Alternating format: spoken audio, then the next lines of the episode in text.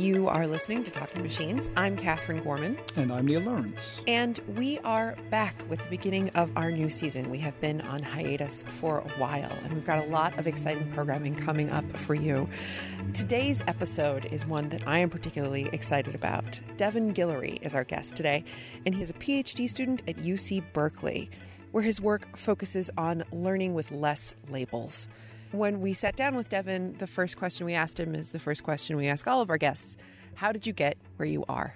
I had an interest in robotics before I really knew what robotics were. I just thought they were cool, stuff like that. I came into undergrad and decided to study in electrical engineering in order to get more hands on experience with robotics and things like that. After I took my first classes focusing there, I fell in love with the problem of computer vision, right? It seemed like super hard and at the time intractable and like okay like let's go for it. If I, if I want any robots to work in the world they have to be able to understand what they're perceiving. And so that's what sparked my academic interest in this space. So I eventually ended up at Berkeley and I view myself as like a PhD, like regrettably a PhD. I didn't want to go to school for five, six years to do a PhD, but I really loved the topic um, that were involved. So first I was like, let me dip my hands in, you know, do a master's, try to get exposed to some research. I ended off going off into industry, doing more like applied research, working in spaces of vision, language, information retrieval, and stuff like that. After a wild ride in industry, I've started at a four person startup, which, you know, eventually wound up into like a 1500 person company, like got acquired and went to like a much bigger company and much different set of challenges. But after all of that, I really fell in love with research and decided I wanted to get a lot better at it. So that's what pushed me to apply and come back to school. And that's gets me to where I am at Berkeley, where I'm working in the intersection of computer vision and machine learning. I'm really interested in problems of learning with less labeled examples and dealing with different forms of distributional shift. The motivation is like it, you know, doing it in industry, whenever anything would change, you don't know how your models will behave. And you could either not care about that or you could get really annoyed. And so I got really annoyed and I want to try to work on ways to fix it. You touched a little bit on on some of the influence that your industry backgrounds had on your research. And, and I was curious if you could expand a little bit more. How do you think it would have been different had you gone straight to that sort of five, six year slog at a PhD without that research experience? I may have ended up working in similar problems, but I think the motivation would have been radically different. I don't I don't feel like I'm I'm motivated, but I think that it's like cool or new. I just think like we don't have sufficient things to solve it, and so I really want to ground it there. The other thing is I was working on completely different stuff if I'd have went straight through it. My, you know, projects were on self-driving cars, way more tied to robotics. My time in industry, it allowed me to bounce around different ML subfields.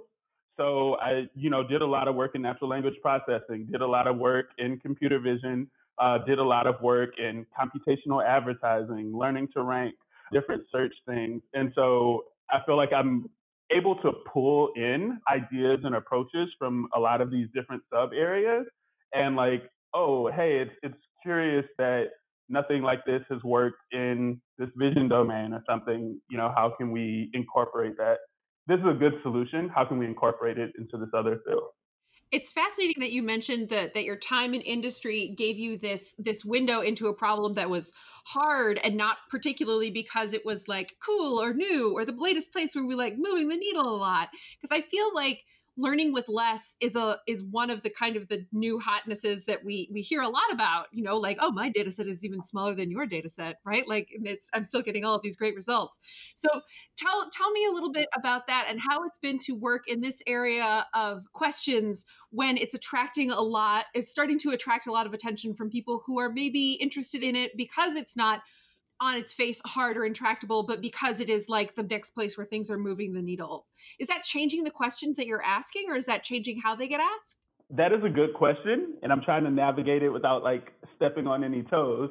I mean, I think one of the, the interesting parts about it is right, like because a lot of people are interested, there's like a lot of funding and a lot of potential collaborators which helps, right? You know, we live in a, a big data, big compute world. All of that is important.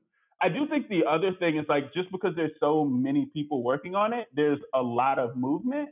And I think it makes it harder to separate like quality, right? Like I have a football analogy associated with that, but it's a soccer analogy. I wrote this old blog post about it, yeah. That I sort of said, you know, there's this time when uh, your American variant of football looked very similar to rugby and soccer. And it was just like a bunch of people running around chasing a ball and and you were allowed to pick it up. And in some sports, the ball was round, and some sports it was more carryable. And I think that that proto version of of football that once existed is a little bit how it gets when so many people are like, there's a ball, and that's like the cool idea. Everyone's trying to scrimmage around it, right? If you watch those games, I think they would be awful to watch. Like it's like go back to fo- American football without the forward pass right? So it's just a pile of people jumping on top of each other.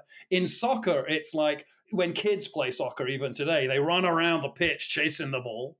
And like some kids can manage it, but it's like, you know, the, the, the beautiful game is when it's spaced out, when there's a receiver in the open, whether that's soccer or American football. And that's kind of the game you're trying to play, but everyone's the ball's not popping out. Like sometimes I feel it's like that. Yeah. I I get that analogy. I, I think it's it's apt, right? Like, and even in that the crazy kind of crowdedness, there'll be some beautiful plays, right? And there's also like a lot of noise and random mess, and it's like it becomes really hard to you know separate them, identify the talent and stuff like that. So it's it's cool in that there's a ton of ideas. You can also drive yourself a little crazy trying to like follow all of all of the movement that's happening. I think I've kind of taken the viewpoint of like slowing down. Like I'm not trying to watch everything that's happening in the space because I think I just won't get anything done. That's so critical. I, you know, so my analogy ends with like you, you, kind of have to stand in the space and, and hope that someone's going to notice you and pass you the ball, you know, and and, and then that'll look good. yeah, yeah. so to pick up on that, if you can't pay attention to everything that's going on in the space, tell me about what you are paying attention to right now. What is the thing that's really exciting you in this moment? Yeah, great question. Ooh, uh, and I have to pick one, right, or a couple, or top five, or top fifteen, you know, whatever, whatever feels good.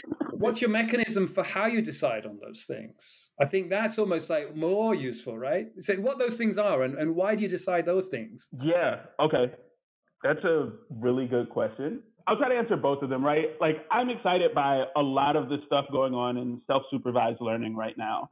There's a lot of movement, and it's like it's continuous. It's building on each other. I, I guess that would probably be what I say. Like when things start to gather momentum, I think that that's something that is really exciting to me. So one of the other areas I work in is domain adaptation. It's related to this whole problem thing. One of my issues with it is it seems like what is the best approach is constantly shifting radically, right? It's not it's not cohesively building on each other. And so it, it becomes much harder to follow, right? Because you never know where the the next really big state of the art type thing will come from or how long it'll last and in what situations will it hold and stuff like that.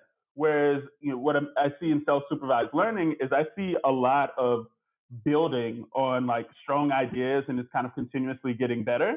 And it, it's all related to the like learning with less labels. If you have a really good representation, you know, you can learn quickly uh, to new problem settings and stuff like that. My way of talking about it, I am really excited by like how much we're leveraging data augmentation. Data augmentations have always been a big part of deep learning and vision or and stuff like that.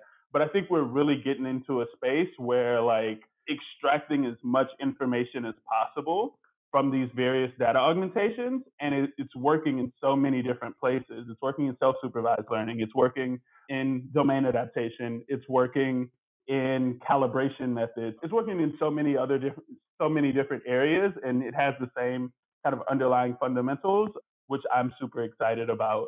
Why do I get excited about something? I don't know. I'm trying to just trust my gut. I see something and if it's something that like, oh, this makes total sense, like I get that this works and I see where the next couple steps of this will go, that's something that I get excited in. Or something like completely shocks me, right? Like I would never have expected this to work. it works. I don't get why. And that indicates like some lack of understanding of the problem or what the solution is actually doing. And so, you know, basically like curiosity, I want to dig a lot deeper to understand why and how all these things are working. So, to summary, I, I, I sort of feel like that the two one was one feels a bit driven from your industry experience in terms of you knew about the challenges of data, the self-supervised learning, but then the other one is like I, I, I like this phrase I think from Feynman, the pleasure of finding stuff out, but it would be more like the the, the, the pleasure of finding out new stuff is, is is somehow like oh whoa well that I'm going to learn if I understand that, I'm going to learn something because I don't understand that. Yeah, yeah, exactly. That's so interesting. And the the idea that like it's either it's either prompting a direction to go in, or it's so open that there that there is no direction to go in, right? Like you don't you either don't understand how it got there, or like it presents you the next four or five questions. But whatever it is, like the next step is the thing that's exciting and that it's like presented to you. Yeah, that sounds fascinating. So tell me a little bit about what you're working on right now. What's um what are you like digging into at the moment? What am I digging into at the moment? So yeah, at this very moment, I'm digging into hoping to evaluate models over different forms of distribution shift. So unseen distribution shift. Given a related data set with no labels, how well can I tell how my model will perform there? It's similar to like counterfactual evaluation or there's things in other fields which attempt to do this very closely tied to calibration and other things. But yeah, my that's that's kind of one of my big like industry grievances, right? Like if I move into a new space, I have no well, no no sense of how well my system will do, right? And that, you know, that informs how I could operate without going like into too much detail, like one of the roles we were, you know, trying to sell our services to other companies, right? And so like we'd ingest their data. It would be related to previous companies we've seen, but it's slightly different, right? And we're trying to produce a demo, produce versions. And, you know, we need to know if what we show them will work. Is this sufficient? At the time, it was a very manual intensive process, right? Like, okay, go through, figure out what breaks, add new data, add new annotations, and cycle through. You know, it wasn't sustainable. The same type of thing happens, you know, any setting in which a model is deployed, right? The distributions change. And detecting that shift is really hard. And figuring out how to operate within that shift is also really hard. At the moment, I'm really interested in quantifying, quantifying the degradation as a result of that shift, and then looking through what methods allow us to continue to improve there. I really like the um, you mentioned counterfactual stuff. I, am really interested in what people are going to come up with in the sort of trying to unpick the, the sort of causal mechanisms because that feels like that should help.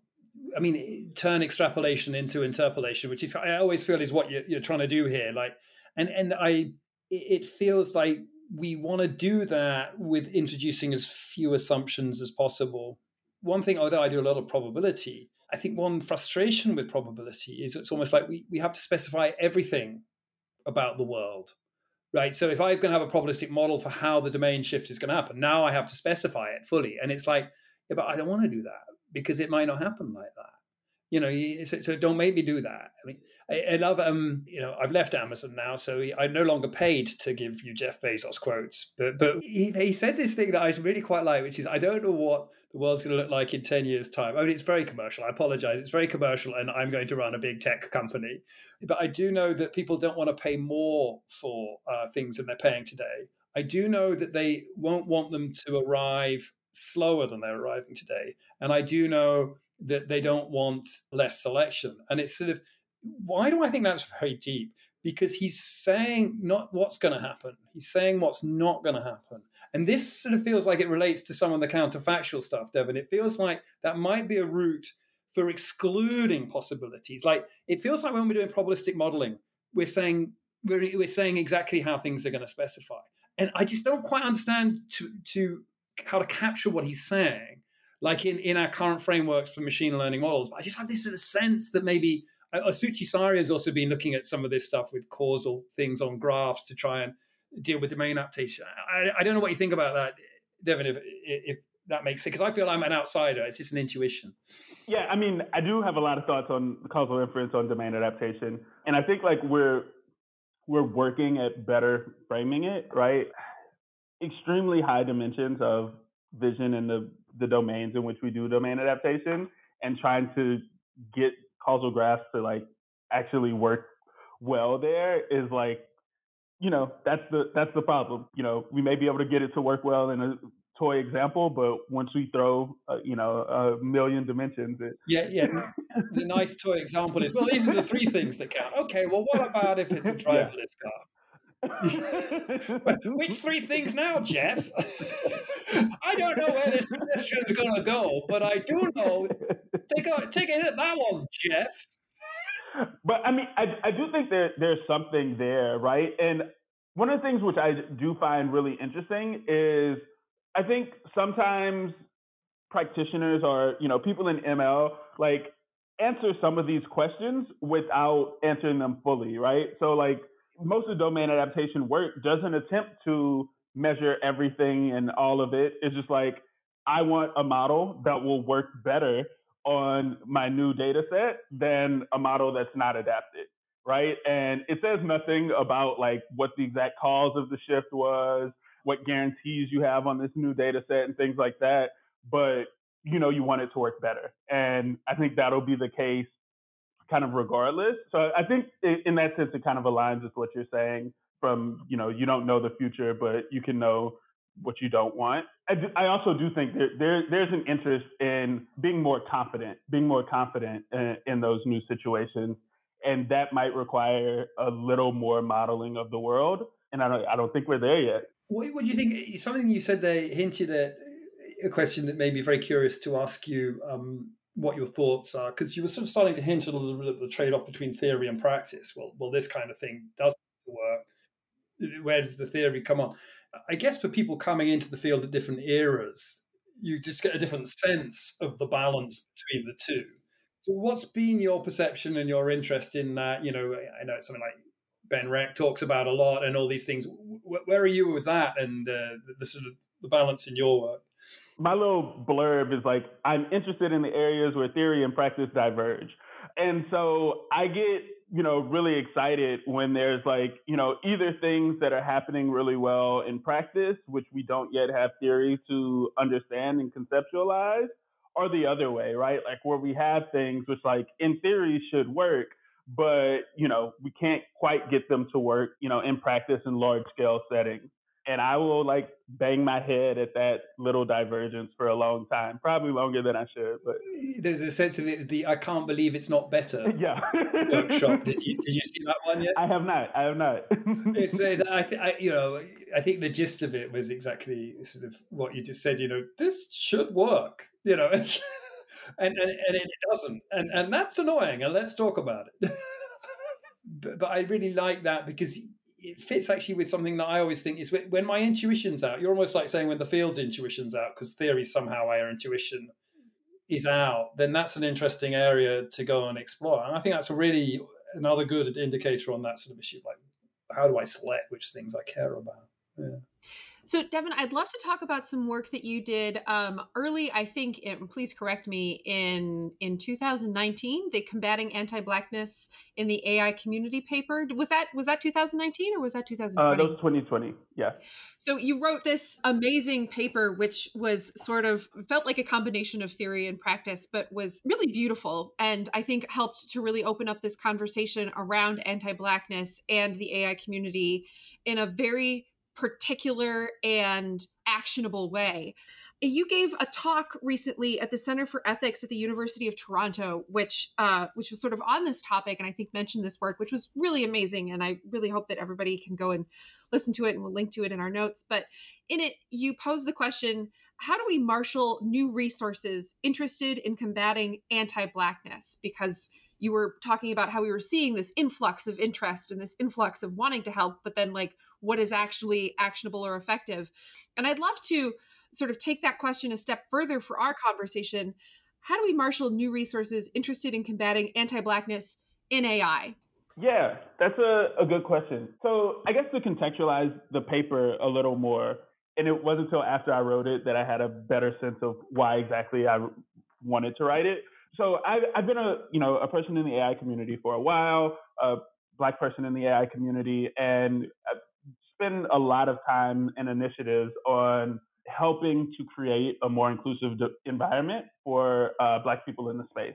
It's a, a form of invisible labor, which a lot of black AI practitioners participate in. One, for kind of just our ability to maintain in this space, and two, to try to get more people in. AI is a, a community in which we're very low, right? Lower than in tech, lower than most other professional fields that I could think of. So in in order to to combat that, basically like we we've been doing things for a while, kind of like behind the scenes to help each other and help us maintain and navigate in these environments. What I noticed in June was an influx of people like trying to figure out where they can plug in more, where they can help. And that's a a very loaded question.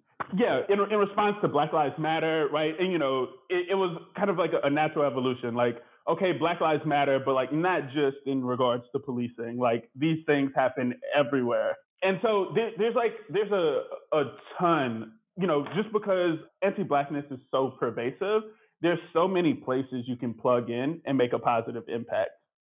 And I think for each person, it's kind of like it's this question, right? Of like, what power do I have, and like, what do I have to give? What resources do I have to give, or am I comfortable giving? I'll even you know make it that, right? Like, so you know, if if the only thing that you have to give is money, like it's figuring out what organizations best align with your interests and giving there if you have you know time to give it's figuring out what type of efforts best align with like how you'd like to make an impact in that time and donating it there so you can be the most impactful you know if you have power right? Like if this is uh, hiring decisions promotions and things like that right? Like it's how do you use your power to make the environment to make the space more equitable.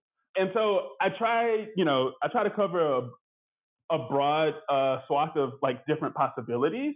But my my main, I guess one of my really my main goals would be to help people identify how it pops up.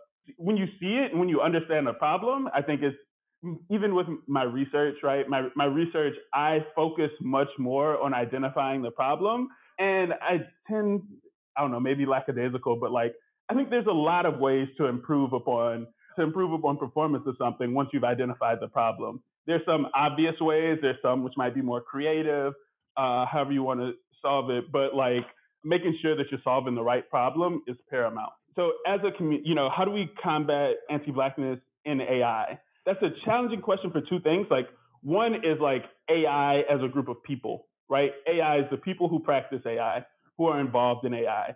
And how do we combat anti-blackness in there?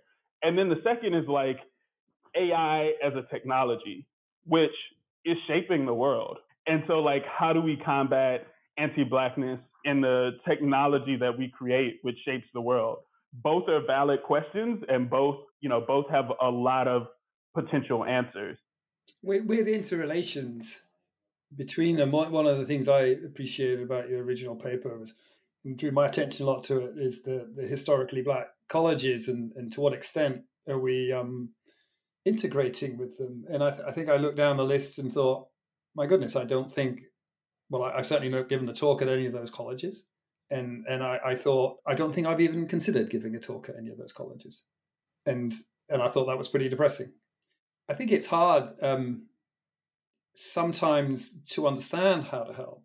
Yeah. So okay, the way that I would contextualize it, and I think it's a a really important conversation that you know, people who care about inclusion, you know, should be having. It's like stepping beyond the the win-win, you know, the the super positive component of doing this form of work, right? Like everyone feels great when you mentor a high school student, right? Everyone feels good about bringing in interns and kind of things like that, right?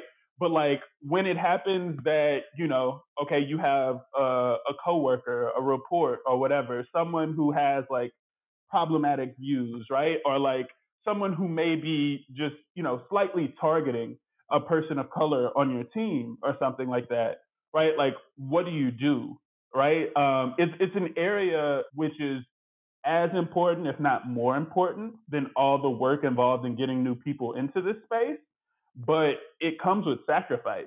right? If if you're calling out someone for bad behavior, right, that's souring that relationship. That's something that may affect you eventually down the line in the promotion cycle, right? People aren't gonna love you for doing that. Like the people who you're helping will love you for it, but like the system will not love you for trying to make the environment more inclusive. And so like what do we do when let's let's pretend it's just probability, but it just so happens that you know a black woman researcher is being treated differently than the rest of us, right? Like you know than the rest of her peers and stuff like that. Like how how do we adapt to that? Do we kind of let that happen and it's just going to be the what the balance is, or do we do we apply pressure? Do we call out things? Do we try to put in safeguards? Like how do we protect um, people in those situations? it's it's conflict, right? How do we how do we engage with conflict? Some conflict is necessary. Uh, like I probably go so far as to say like there's no such thing as safety without conflict. That's a loaded quote that's a loaded statement. As safety without conflict, because like there there there will be bad actors. We can't pretend that there aren't bad actors in the world. And the way that you ensure people's safety is to have some mechanisms for resolving that conflict. And I think way too frequently we don't we don't have measures designed to protect the vulnerable in these situations. You've talked a bit about what actions you can take, and I think that that one about calling out when things are not being done correctly is, is a key one. But what else can we do as individuals and as a community? So, I mean, I think the thing is like use your power and like effort to kind of fix it up in whatever areas are possible. Um, I tend to work better through examples. And so, like, given any example, I think the thing is, like, okay, identify where all it can be go wrong, which is actually how I, I love to conduct technical interviews, right? Like, okay, propose this system. Great. You propose a system, it works for the most part. Tell me where exactly this will go wrong, right? Um, and you have to you have to understand your proposed solution to do that and then like work on mitigating it, right? Like, so, you know, we could talk about academia. One of the, the things I touched on was like, okay, there's a huge racial wealth gap. How does that play into who becomes PhD students here? Well, you know, there's what the stipends are for PhD students, and that's contrasted with what's paid in industry. And that's like, it's a huge difference, but like academia has a history of like, we're not doing it for the money right? But like that is something that benefits those who have wealth and access to other resources. Or at the minimum, don't have people who are like financially tied to them, right? Like, okay, like let's say some a loved one doesn't have health insurance and needs help with something. I can choose to make, you know, 35 a year as a PhD student and not be able to contribute, or I can go work as an engineer at, you know, a FANG company and be able to extend the life of a loved one. Like that's a huge trade off. And it's a trade off that isn't evenly distributed, right? Like and we could we could again look at any system that's out there and it's not going to be evenly distributed and it's going to be skewed in a certain manner with, you know, black people typically getting the short end of that stick. And so the more layers we have that perpetuate that, like the more we get into a, a system which is just like you know, extremely adversarial towards bringing more black people in. And it, that and I bring that example up because that is not a factor of talent. That's not a factor of who has a CS education. That's not a factor of who's interested in AI. It's not a factor of who's like the most talented in this field and things like that. It's simply a figure of like, okay, like what resources do they have available to them at the moment? and you know the the context surrounding it and how that plays in to who eventually you know becomes faculty and is able to enter in more students and stuff like that. So i love earlier we were talking about the idea of invisible labor right? Or labor being devalued or that that labor not being as high of a value as it would be in other places in the community and that feeding into the idea of identifying the problem. And and for me it, it feels like that that is so critical. If we can't see if we're if we are if all of our measures are proxies and they are weighted differently in different areas in that conversation that labor is always going to remain invisible. And in your in your talk at the University of Toronto, you were um, talking about the importance of spending time and how time has a different value and how that impacts different communities differently. And I think we were touching on it just a little bit here when we were talking about who has who has the resources to take an unpaid internship like who can actually do that but i'd love to hear you talk a little bit more about the importance of invisible labor and how much time that takes and how we can make that do we need to make that labor visible or do more people just need to engage in it? How can we ameliorate that burden or at least show it to those of us who have never had to do that labor?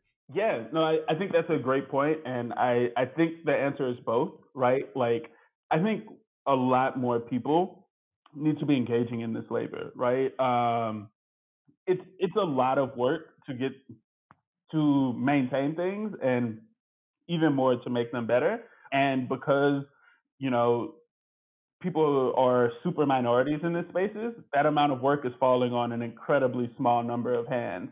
And so there's that component in which, like, okay, let's distribute this labor more. Like, it is all of our communities, like, we all should be invested in making our community more equitable. So let's all do the do the appropriate work and pull our own weight. That's one of the things and then the other is like let's also value it right? Like so while it's it's great to call out and ask everyone to do it like let's actually incentivize it.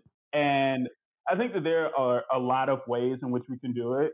One of the ways which you know i had kind of been brainstorming with some of my professors at berkeley was in talking about letters of recommendation right? Like can we normalize can we can we make it the standard where with the same depth that you talk about research contributions and research potential of members, can you bring that same depth to talking about their contributions to the community, right? And like what they're doing there, and like can we value that equally in our selection processes and things like that, which are just they're like you know it's latching on to what our existing incentive structures are and attempting to like strongly incentivize the type of behavior, the type of work that is needed to make our community stronger and like which will contribute to better research and everything like that.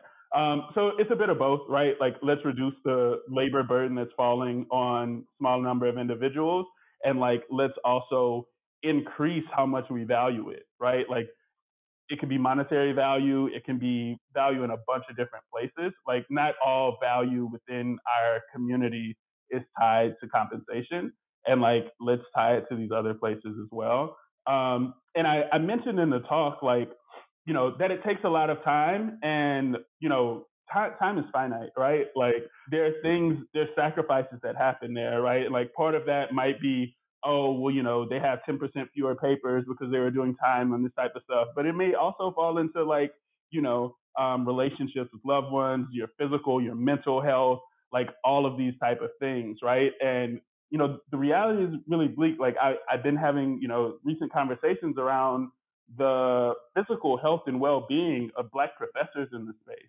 right? And like their mortality rates are much higher because of the amount of burden, stress, excess work that they're taking on um, from their peers, and it like it manifests in physical illnesses that type of stuff, like you can't get that back, right? Um, and again, you know, they're often so few that no one else is taking on that labor.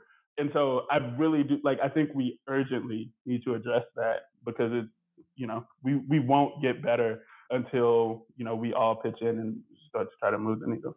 It's super hard because I think that it's, you know, relating to the sort of people want these numbers, don't they? They want these measures, and these contributions are so hard to convert to that. I mean, I, I love, really like the idea of the recommendation letters focusing on it, but then I also worry that somehow the quality.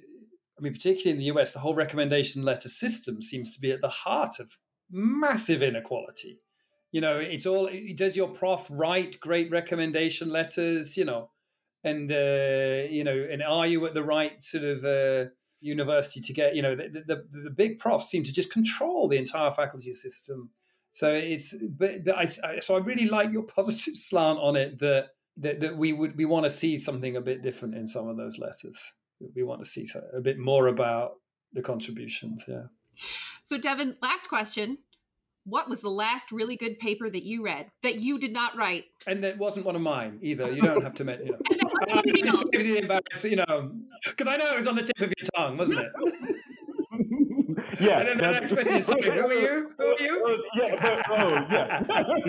a non-Neil paper? Oh, man, it's going to take me a while. Um, yeah, it's a good question. I don't know if it's the last one that I really like, but it's one that I really like, which I like am itching to play with a bit more. But it's learning optimal representations with a decodable information bottleneck.